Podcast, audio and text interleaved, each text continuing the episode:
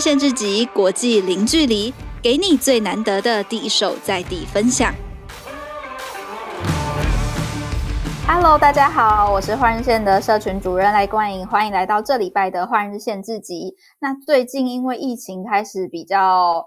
呃，大家比较没那么恐慌了。虽然说本土疫情还是蛮严重，但是开始有人很想要酝酿，想要出国。那日本呢，就是一个离台湾很近，也是很多人旅游会优先考虑的选项。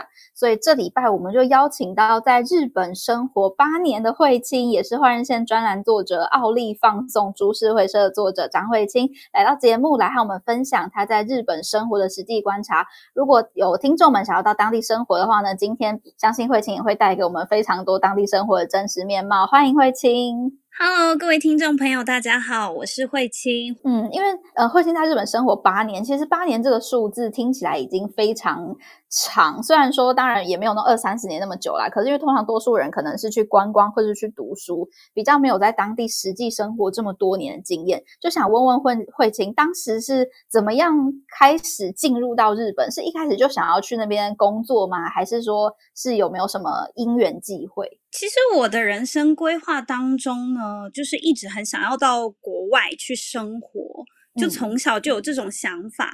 嗯。那其实我真正来到日本的契机是在二零一二年，当时我参加了一个日本交流协会所举办的未来媒体人访日团。那当时就是他是召集全台湾。呃，包括研究所的学生二十位，然后来到日本的媒体机构做交流。那这是我第一次出国，也是我第一次踏上日本这个土地的契机。那当时我们刚好是这个三一大地震的隔年。那三一大地震这个隔年的关系，其实当时很多人是不敢去日本的嘛。我相信你应该也听过，就是可能有核辐射啊这种对情况。那可能当时的日本交流协会，他是希望透过我们这些未来可能会成为媒体人的学生，带一点情报回到台湾，跟台湾的朋友分享日本实地的实际的情形这样子。嗯哼，所以有了这个交流会的活动，算是访日团的活动。那当时我就是甄选上了这个活动，第一次来日本。嗯，当时呢，我们就是去了日本很多媒体机构做参访，然后也到了这个三一一的灾区。当时我还是完全不会日语的状态，嗯，然后是透过，对，当时我完全不会日语。可是因为我们这个团本来就不是以要会日语为主的人。就是他想要召集的是媒体人，嗯嗯，然后又是同时是学生，可以以一个比较客观的立场去看当地的讯息嘛。嗯，当时他们有配一个口译人员给我们，嗯，但是我当时感触非常的深，是觉得虽然我透过口译人员得到了很多的资讯，但是这都是透过第三方得到的。对，有时候在口译上、翻译上，其实会有一些。实际上的落差，嗯哼，那这也是开启我想要学日语的一个契机。嗯，有因为这一次的活动让慧清开始爱上日本，决定说我以后要来这里工作或是呃留学嘛，算是吧。可是与其说是爱上，不如说是好奇。嗯，嗯，就是我会很想了解这个国家，因为当时我们来参访的主轴比较偏向是。呃，灾区或者是到一些媒体机构呃参访，那他们大部分都是在分享灾难新闻如何报道的部分。嗯，那你其实就会学到说，日本在报道灾难新闻跟台湾报道灾难新闻其实区别非常的大。那这个部分是我当时非常想学习的东西。那你既然要学习这个东西，你一定要懂这个语言嘛。对，你总不能一直靠一些翻译啊等等，我觉得这应该是比较大的契机，也是我个人为什么后到后期会决定来日本留学，甚至是在这里定居的一个很大的原因。嗯，那慧心留学之后，怎么样让自己有机会在当地找到一个工作，正式在那边进入社会？其实我觉得我。也不能说是算幸运啦，因为我觉得日本要找工作的这个呃市场其实非常竞争激烈，嗯、因为日本其实有很多国外的留学生，包括中国人，包括台湾人。那你必须跟这些人在日本找工作，必须竞争嘛。嗯，那他们可能是读了日本的研究所毕业，或者是读了日本的大学毕业。嗯、可是我是在没有这些前提之下，在日本找工作，而且我念的还不是什么 IT 相关的，所以其实有点困难。但当时我的想法是，呃，我一定要在日本找到工作，因为我有更想做的事情，嗯、就是。应该说，因为我原本是想要走的路是想要成为媒体人，是，然后想要报道日本的一些社会现象或者是文化等等，嗯，但是因为这条路就是怎么说，有点走差了，就是我的人生规划当中有点走岔了。但是我觉得不一定要以记者的身份待在这里，也许我可以以呃旅日人的身份，然后继续写文章，所以。对我当时的想法跟当时的立场来说，我就是一定要在日本找到一份工作，以至于我可以去完成这件事情。对，所以待在日本只是我完成自己梦想的一个手段而已。嗯，确实，这里可以鼓励大家。所以如果说对对去很想要去日本，但是目前还没有太多规划的话，其实也是可以放胆去尝试。因为就像慧晶当时其实也没对自己的规划和实际上他在日本执行的工作内容都是。不太一样的，对，但是呃，虽然我的本业做的并不是我最想做的工作，但是我现在的副业就是包括我现在会接一些大大小小的采访的案子，或者是翻译的案子，或者是口译的案子，这都是我人生职涯规划当中比较想做的工作。那虽然它现在不是主业，但是我因为透过呃，一些努力在日本找到了一份工作，也许它不是我的真正想要做的工作，嗯，但是也因为这份工作让我留在日本，然后可以去发展我其他想做的工作。我觉得这是一个蛮重要的重点，就是我觉得很多人在找工作的时候，他们会一直想说，哦，我就是要找这份工作，我就是要找这份工作，可是怎么试都试不到，或者是拿不到 offer。这时候你可能要换个方式去达成你想达成的目的。诶，那想问慧清啊，现在是呃前面经过了这么多波折，然后现在顺利的定居下来之后，包括在他们当地的公司上班，那就很想好奇问问慧清，因为常常听说日本人讲话比较会拐弯抹角，或者说不单纯也好，那在你的这些生活或者工作经验当中，有没有这些经验？呃，有的，就是我其实也蛮常遇到，有时候会觉得这个日本人讲话好像怎么那么不直接，或者是他明明可以说他希望我帮他，可是他不会说，呃，你可以帮我吗？这种他就会用一种很迂回的方式跟我表达。嗯，但是我觉得，与其说他们讲话不单纯，不如说他们讲话想要留颜面给对方。嗯哼，就是说担心自己说话太直接，伤害到对方的这种心态，或者是觉得说，呃，如果我这样讲的话，会不会有点不礼貌？嗯。我觉得这种成分会比较高。那我在日本比较常听到的是，很多旅日的台湾人，尤其是刚来一两年、两三年的人。他们会跟我说，他觉得日本人很排外，嗯，可是我觉得那比较像是文化上的差异，就说文化的不同造成这样子的一个结果。嗯，这边其实慧清在日本也有遇到过排外的故事，那我们待会再请慧清分享。不过想先问问看，呃，所谓的排外，相对是不是他们对自己人会比较？呃，包容吗？还是比较有耐心，或者说话方式会因此比较直接吗？这是他们什么样的概念，或者他们什么样的文化观念造成的？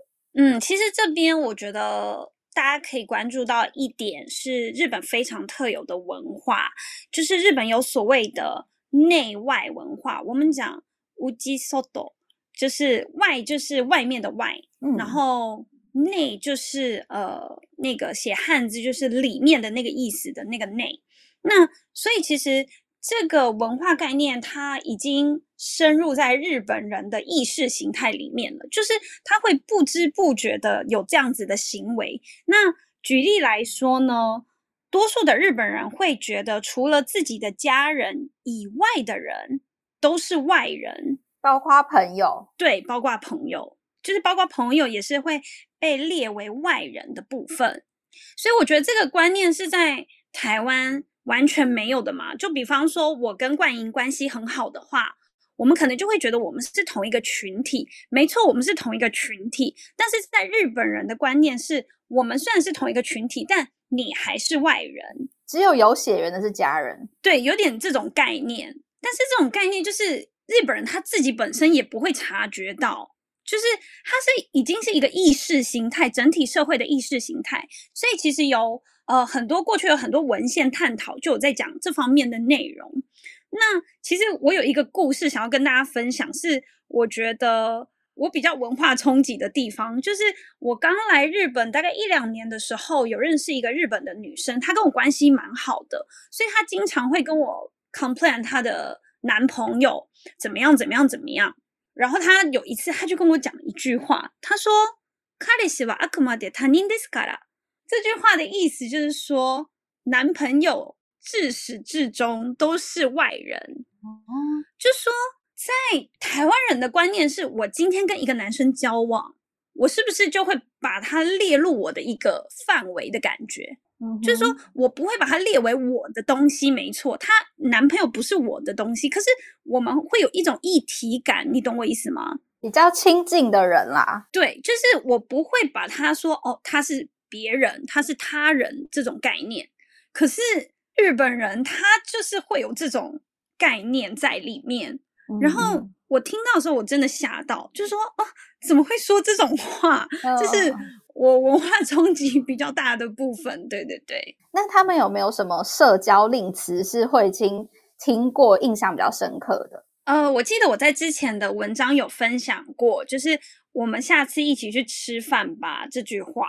嗯，就是其实这句话的含义有很多。那有时候他想说，啊，有机会下次一起去吃饭吧，其实等于说我不讨厌你，有机会我也愿意再跟你见面的意思。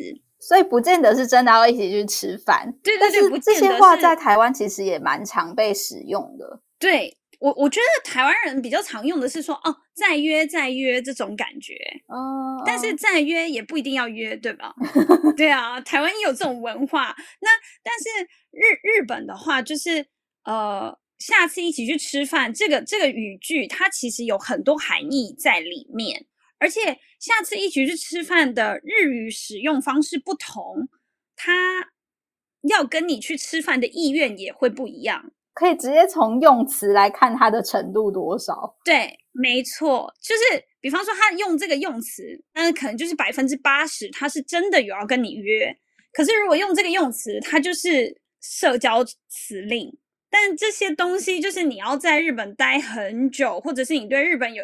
语言上、文化上有一定的了解，你才有办法去判别的东西。嗯，诶，但有没有例外的时候啊？有没有别人这样讲，可是他真的其实就是想要跟你再去吃饭，或是有没有你可能以为他只是说说，就是礼貌性的说说而已，可是他后来却真的有把你再次约出去这样？通常不会，诶、嗯，通常就是他讲的那句话就可以判定他到底有没有要。约你，我讲个比较具体的例子来说好了，就是比方说，今度ご饭行きましょう， 前面加了今度，就是下次我们一起去吃饭，这个就是真的有稍微想吃。嗯，可是如果他加了また今度ご饭行きましょう，他前面加了また，就是有一个在嗯的意思。嗯哦，这个这句话的这这句话的想去的比例程度没有第一句来得高，嗯嗯，而且如果这个人他真的想约你，他一定会告诉你说 具体的时间，比方说今度ご饭行きましょう，然后他后面就会讲说下个月如何，或者是你的 schedule 如何，他会再问下一句，嗯哼，可是通常讲また今度ご饭行きましょう，它就是一个句点了。对，就直接被句点，对，就是句点的感觉，或者是 またご饭行こう，就是またご饭行きましょう，这种也是，就是通常是句点。 就你不要再白目问说，哎、嗯欸，那什么时候要去？嗯嗯嗯，哎、嗯欸，那这就有点像话中有话，他们这种让你听，让你自己来听我话中里面说了什么事情。对对对，我觉得这是外国人跟日本人文化上很就是比较大差异的地方吧。嗯嗯嗯，哎、嗯欸，那有没有比如说你的生活中在哪边啊，有遇过类似他们用比较婉转的方式来跟你表达意思？或者是说，像我知道有一个叫做茶泡饭，就是这也是一个比较浅呃暗暗示性的送客，对吗？对对对，其实茶泡饭这个文化也蛮特别的，就是不知道听众朋友知不知道，在京都的话，如果一个京都人，就是他非常纯的京都人。呃，你去他家做客，当他问你说要不要来一碗茶泡饭的时候，他其实是要赶你走。对，但这个也是蛮有趣的，就是说他要赶你走，他不敢直接告诉你，但是他用这种方式让你知道。呃，我们差不多也要休息了，你是不是应该回避了？这种暗示性的方式送客这样子，嗯、那因为那是比较过去年代的文化嘛，换到了现在的文化，可能就是咖啡啊、茶啊。就不是茶泡饭，所以他可能不是真的要问你是不是想要再来一杯咖啡或再来一杯茶，只是暗示你说，呃，你要不要来个最后加点的概念？对，可是他也没有真的要端出来。但是如果你跟他说好啊，那我要来一杯咖啡，他可能就会觉得你这个人很没常识。哦哦，原来还会有这样，他觉得你竟然不听不懂我的暗示。对，但是这又回到我刚才呃跟大家分享的，呃，要不要去吃饭这件事情一样。你会从他的日语用词知道他到底是要请我喝，还是没有要请我喝，是要赶我走，也是要从日文的用字遣词去判断。比方说，呃，他用日文明确的跟你说咖啡或是茶好吗？就直接告诉你说我要给你咖啡，给你茶，可以吗？要吗？这种概念。的话，他就真的是要请你喝茶喝咖啡。嗯，可是如果他在这句之前加了一句说“你口很渴了吧？要不要来一杯咖啡再走？”嗯，这个意思就是说你话太多了，你可以准备走了。哦，对，这是京都比较特有的文化，因为。这个特有的文化，其实在其他县市不一定是符合的。是，那之前慧卿生活在京都，有没有在你的生活中，比如说我印象中好像之前有分享过一个你在健身房遇到呃阿姨吗？她是不是也是比较婉转的方式？那当时的情况细节是什么？哦，对，就是呢，我在呃我家附近有一个健身房，那有一次就是因为我刚好是下班之后去，所以我行李特别多。除了健身房的东西，还有背电脑这样子。然后那时候我刚好是已经要从健身房出来了。那健身房出来的入口那边有一个很长的长椅，就是非常宽，可以坐很多人的一个长椅。那当时因为我的行李特别多，所以我从入口要出来，入口跟出口是同一个口。然后我要出来的时候，因为东西很多，我当然就是选择离呃那个出口最近的那个位置。然后就坐下来在那里穿鞋子。嗯，那当时就有一个老太太，她就是要进来。那她东西也很多，所以她也是想要坐在靠那个入口比较近的位置嘛。这样子她就不用，就是比较方便嘛，比较方便进去。但因为当时我坐在那里，然后我旁边的位置很宽嘛，那她明明可以坐在我旁边的位置，然后去整理她的东西或者是穿鞋子。可是呢，他他就看着我，然后就说：“你行李很多诶，好像看起来很辛苦这样子，辛苦了。”这种就是用一种慰问的语气跟我说话。旁边位置那么多啊，你不坐啊？然后看着我跟我说这句，然后我就很紧张，你知道吗？因为他的那个腔调就是京都人。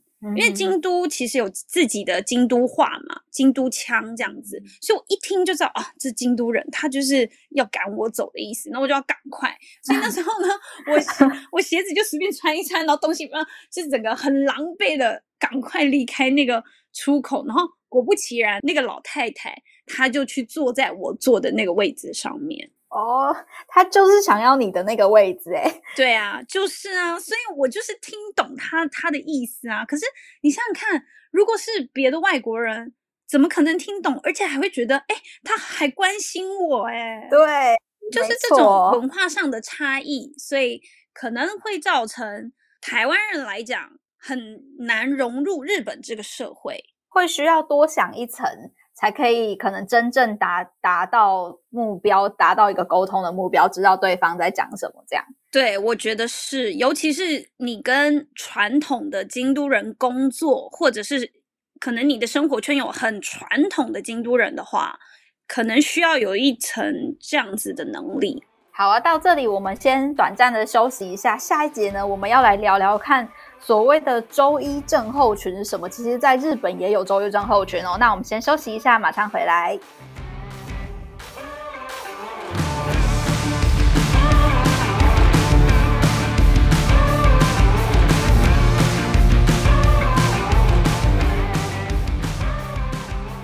欢迎回到节目。接下来呢，我们也要来请慧清跟我们分享一下一个很特别的日本文化。就例如说，在台湾啊，我们常常可以听到周一症候群，或是每次到长假要收假结束，大家就会觉得啊，该收心了，好累，明天要记得把闹钟打开。但其实我们知道，在日本的电车系统，它也有所谓的周一症候群。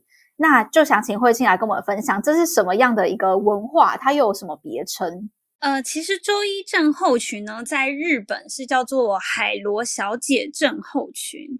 那其实呢，是日本的一个卡通，它主要的播出时间呢，是在每周日的晚间六点半到七点的这段时间。那就变成说，大家看了这个卡通之后，隔天就要上班了，这种概念，对，所以其实就有点像是台湾讲的周一症候群的这种概念。然后这部卡通因为在日本已经播出长达了五十年以上了，大概五十三年、五十四年左右吧。那所以这部卡通在日本是非常知名的，就是那种合家观赏的卡通。嗯嗯嗯。那所以他后来就。变成了一个周一症候群的代名词，就是说看完了这个卡通，隔天就要上班了这种概念。嗯，这有点像台湾在呃，至少在我这个年代啦，以前我们有个节目叫《超级星期天》，然后我知道在爸爸妈妈的那个年代，他们有一个节目好像叫《五等奖》。就有点类似这种概念，就看完这个节目就会知道说啊，今天礼拜天，然后明天要开工了。对对对，有点这种感觉，就是一周结束的代名词。嗯，然后呃，因为其实在日本这种比较，你知道有很多因素嘛，可能就会让日本呈现出一个比较封闭的社会。嗯，所以呢。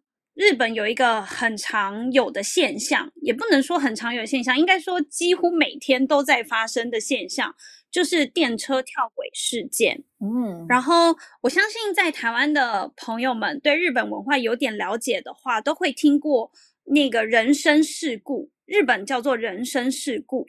那人身事故它其实包含了很多情况，里面其中一个情况就是电车跳轨。嗯，那日本在电车跳轨这件事情上面其实非常的频繁，尤其是在东京那边。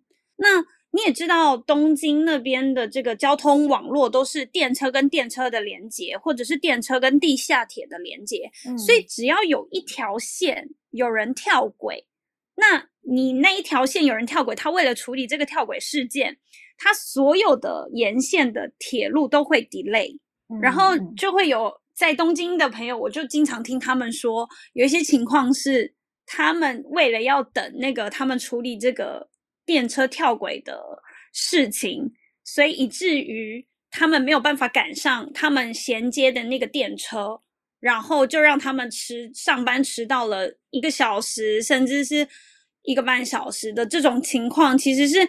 很常有的，嗯，慧清自己有遇过、听过这样的广播吗？有有有，我也是有听过。我之前应该是在搭呃关西这边阪急电车的时候听过这个跳轨的广播。嗯。那我听到的时候就会觉得，哦，天哪，又有人跳轨了！就是你已经不会觉得这是一件很特别的事情，你只会觉得说，哦，又有人跳轨了这种概念。因为它发生的程度已经太频繁了。对，但是我觉得相较于关东，关西可能好一点。关东是真的蛮呃蛮频繁的，嗯、因为关东它其实大家应该有听过满员电车吧，就是很挤啊，然后甚至是要有人把你推进去的这种。嗯嗯，就是在关东生活，他们搭电车真的是。你光是要去上个班，尤其是到那个东京市中心上班，嗯、其实你光是挤那些电车，你的心理压力就很大了。我觉得，嗯，就会很烦，要像每天都像沙丁鱼一样要挤在这些电车里面。哎，但我想问，因为像以台北捷运来说啊，到后来大家为了安全，就是都有加装很多闸门。但日本有没有一些站别或者是一些地区会为了防止这样的事件一再发生，然后有一些设备更新，有的有的，因为像呃东京也好，关西这边的电车或者是地铁也好，都是渐渐的开始有加装呃安全门的措施，就是我们在台北捷运看到的那种安全门夹夹门的这种设置。对，但是像高雄捷运的话，它就是直接做一个整个玻璃是从。下往上，整个做一层玻璃是隔起来，你根本跳不出去嘛。可是因为像台北捷运，因为我知道的是，像板南线，它其实是做一半的嘛。对，我没记错的话，然后日本现在这边的情况也是做一半的，因为它有一些地铁跟它的电车是很早期就盖好了，所以你没有办法做那种整面的。嗯，它就是跟板蓝线一样，它是盖一半的这种情况。嗯，当然，因为盖了这些东西，当然降可能多少有一些降低他们跳轨的一个情况。但是，嗯，日本跳轨的情况比较特别的是，它会出现在每个礼拜一，它会是一个非常高峰期。嗯，就大家都选在礼拜一跳轨，礼拜一比较狱卒的这种 情况。哦哦哦。那是什么样的文化背景？比如说，或者是一个工作环境嘛，让呃当地人会觉得比较高压，或者是在礼拜一的时候特别喘不过气。对，我在这里，我觉得大概会有四点可以跟大家分享。就是第一，其中的第一点就是假期少，工时很长。对，呃，大家可能都会觉得说，日本的国定假日或者是一些假期，其实比台湾相对来说还要多。我必须承认，如果你是在一个很大的公司，比方说 P 开头的家电公司，或者是一些 S 开头的呃卖相机的公司，这种很大的品牌的日系企业或者是外商企业的话，他们一定是按照呃所谓的国定假日放假。然后可能也会提供你其他的假期，所以他们假期可能很多。可是这些公司也许他平常加班时数很长。当然，因为日本现在就是有这个劳动改革，会尽量想要压低大家的加班时数等等，都有这些政策。嗯，可是，一般的中小企业，他们不一定会按照国家所公开的这种国定假日休息。而且，日本会有一种情况是。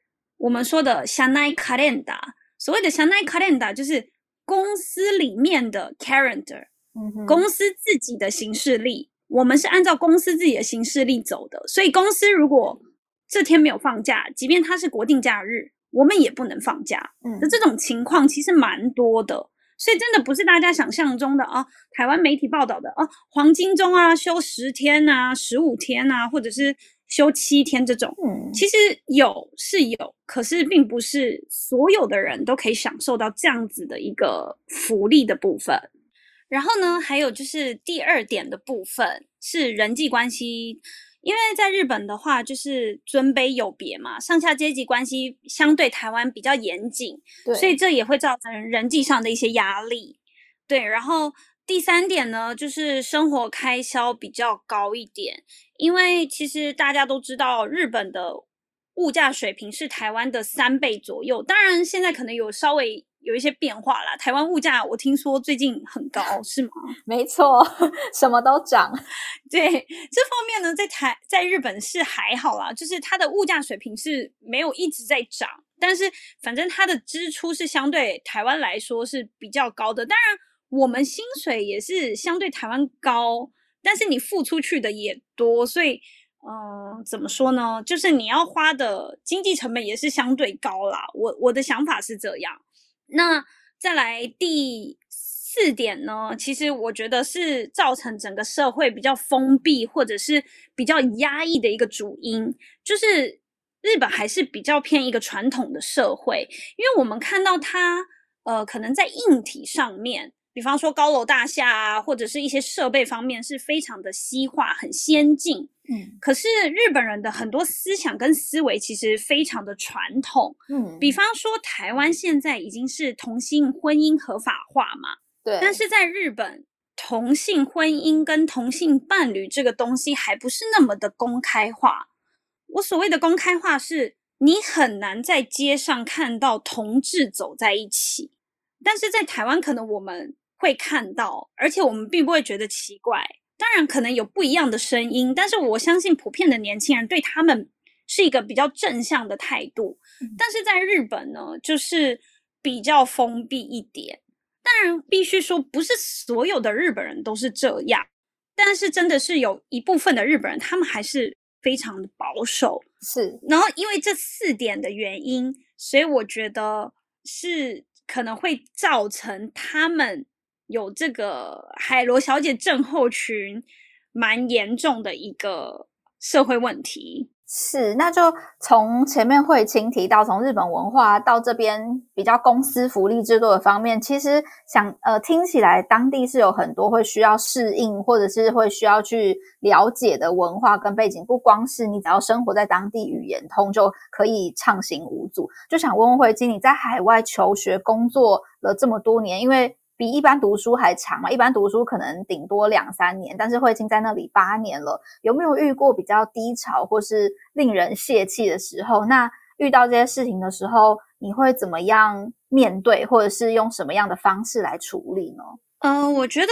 大家可能看到我们在海外，然后拍了很多什么樱花的照片，很漂亮啊，然后吃了很多好吃的日式料理，很羡慕我们，嗯、然后觉得我们就是过得很好。可是 这些美丽的外衣都有一段心酸的故事，这是我必须说的。嗯、然后，呃，我自己的低潮跟泄气的时候，嗯，当然是有，而且我觉得可能我的情况跟别人比较不一样吧。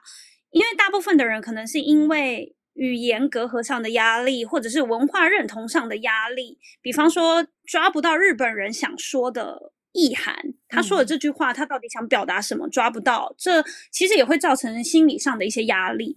那我自己的话，文化跟语言上没有太大的隔阂，但是我比较大的问题是他们不把我当外国人。嗯，这这也会是问题吗？是问题啊，就是我明明是外国人，他们会更严苛的对待吗？还是更严谨的认为你应该会懂得更多文化？对，比方说，他们已经不认为我是外国人了。可能我讲日语的时候没有太多的口音，嗯，或者是我的口音比较偏关西人的口音，所以。比方说，我一一般去买东西，或者是刚认识一个新的日本朋友，如果他在不知道我是外国人的情况下，他可能会把我归类为日本人，或者是在日本出生的第二代台湾人。嗯，这种情况比较多，所以他们对我的检视就会相对的比较高。哦，比方说，他会觉得这件事情日本人应该要知道，可是你怎么不知道的这种感觉，有时候会出现。或者是我在公司工作好了，我现在工作主要是写呃一些商品的文案，但是我写商品文案都是用日文写，所以呢，我工作的整个环境也都是日语，他们自然而然就不会把我当成是外国人的情况。是，那所以对我工作上的检视啊，或者是其他方面等等，就是会特别的严苛。然后我因为这段过程会经常怀疑自己。就是说我明明有会中文的能力，可是我可能现在工作环境用不到。那我虽然日文有某种程度的 level，但是我也不可能跟一个土生土长日本人完全一模一样好。比方说，日本人他的日语能力是百分之百好了，但是我可能可以做到百分之九十八，还是会差那么一点点两 percent 的地方嘛。对，那呃，我如何去突破这件事情？就是。我开始跳脱原来的生活工作圈，意思就是说，我不是只专注在我现在的工作上面，我开始会利用自己的私下的时间去接案子，嗯，写一些文章、采访，或者是做一些翻译，然后从中找回自己的价值。就比方说，我会日日语以外，我也会中文，我也会采访，我也会写文章，嗯，然后我会在这个过程当中认识到不同的人事物，那这些都会让我感到成长，甚至是。到后来，我会非常感谢我经历过的这些所有的低潮，因为如果没有这些低潮，我没有办法找回自己的自我价值，甚至是走向我自己想要走的道路。那想问慧心，如果说现在，因为慧心已经在当地这么多年，相信就已经累积出，或是。又或是可以说已经找到自己适应或自己调试的方式。那如果说今天听众他们也有意前往日本求学甚至工作的话，从一个过来人的角度，你会提供给他们什么样的建议？呃，我觉得呢，我真的是非常鼓励台湾的大学生在大学时期就去当交换生，因为你当交换生是相较于你直接去念研究所所花费的经济成本来的较低，嗯，这是第一点。那一方面，假设你是一个有打算要去国外念研究所的学生的话，你可以透过交换去了解这个国家，稍微了解，可能一年不是太长，但你可以去体验，你可以去了解说这件这个国家到底是不是你想要的。那同时就是有一种去确认的感觉，同时也会增长自己的眼界。是，所以我觉得这是。不管对于你未来有没有打算再继续去念研究所，对你人生的规划都是很有帮助的。嗯，不过说要出国念书，可能很多人会觉得说啊，可是我的经济负担没有办法让我能够出国读书，或者是光是那些学费啊，或者是机票、生活费就很吃不消。那慧卿会怎么建议？对，其实呢，我自己本身也是曾经因为卡在经济上的问题。就觉得哦，出国对我来说特别的遥远。但是为了实现这个梦想，我真的是上大学之后做了很多的努力。比方说，我想要出国，嗯，那我必须设定好我想要去哪个国家。像我的情况是，我想要去日本。那我想要去日本，我不可能不会日语就去啊。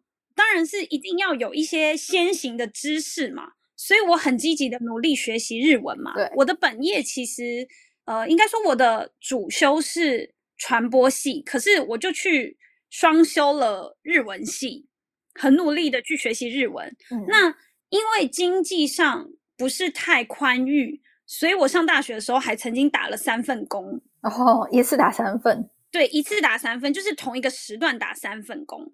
然后我也很积极的去。比方说，争取一些奖学金，嗯，然后到后来我可以来日本交换，我也是考了公费的交换生。所以我想表达的一件事情就是说，不管你身处在什么样艰难的环境，只要你的信念够强大，我觉得全宇宙的人或者是全宇宙的能量都会帮助你完成这个梦想。嗯，虽然你走的比别人辛苦一点，花的时间比别人多一些。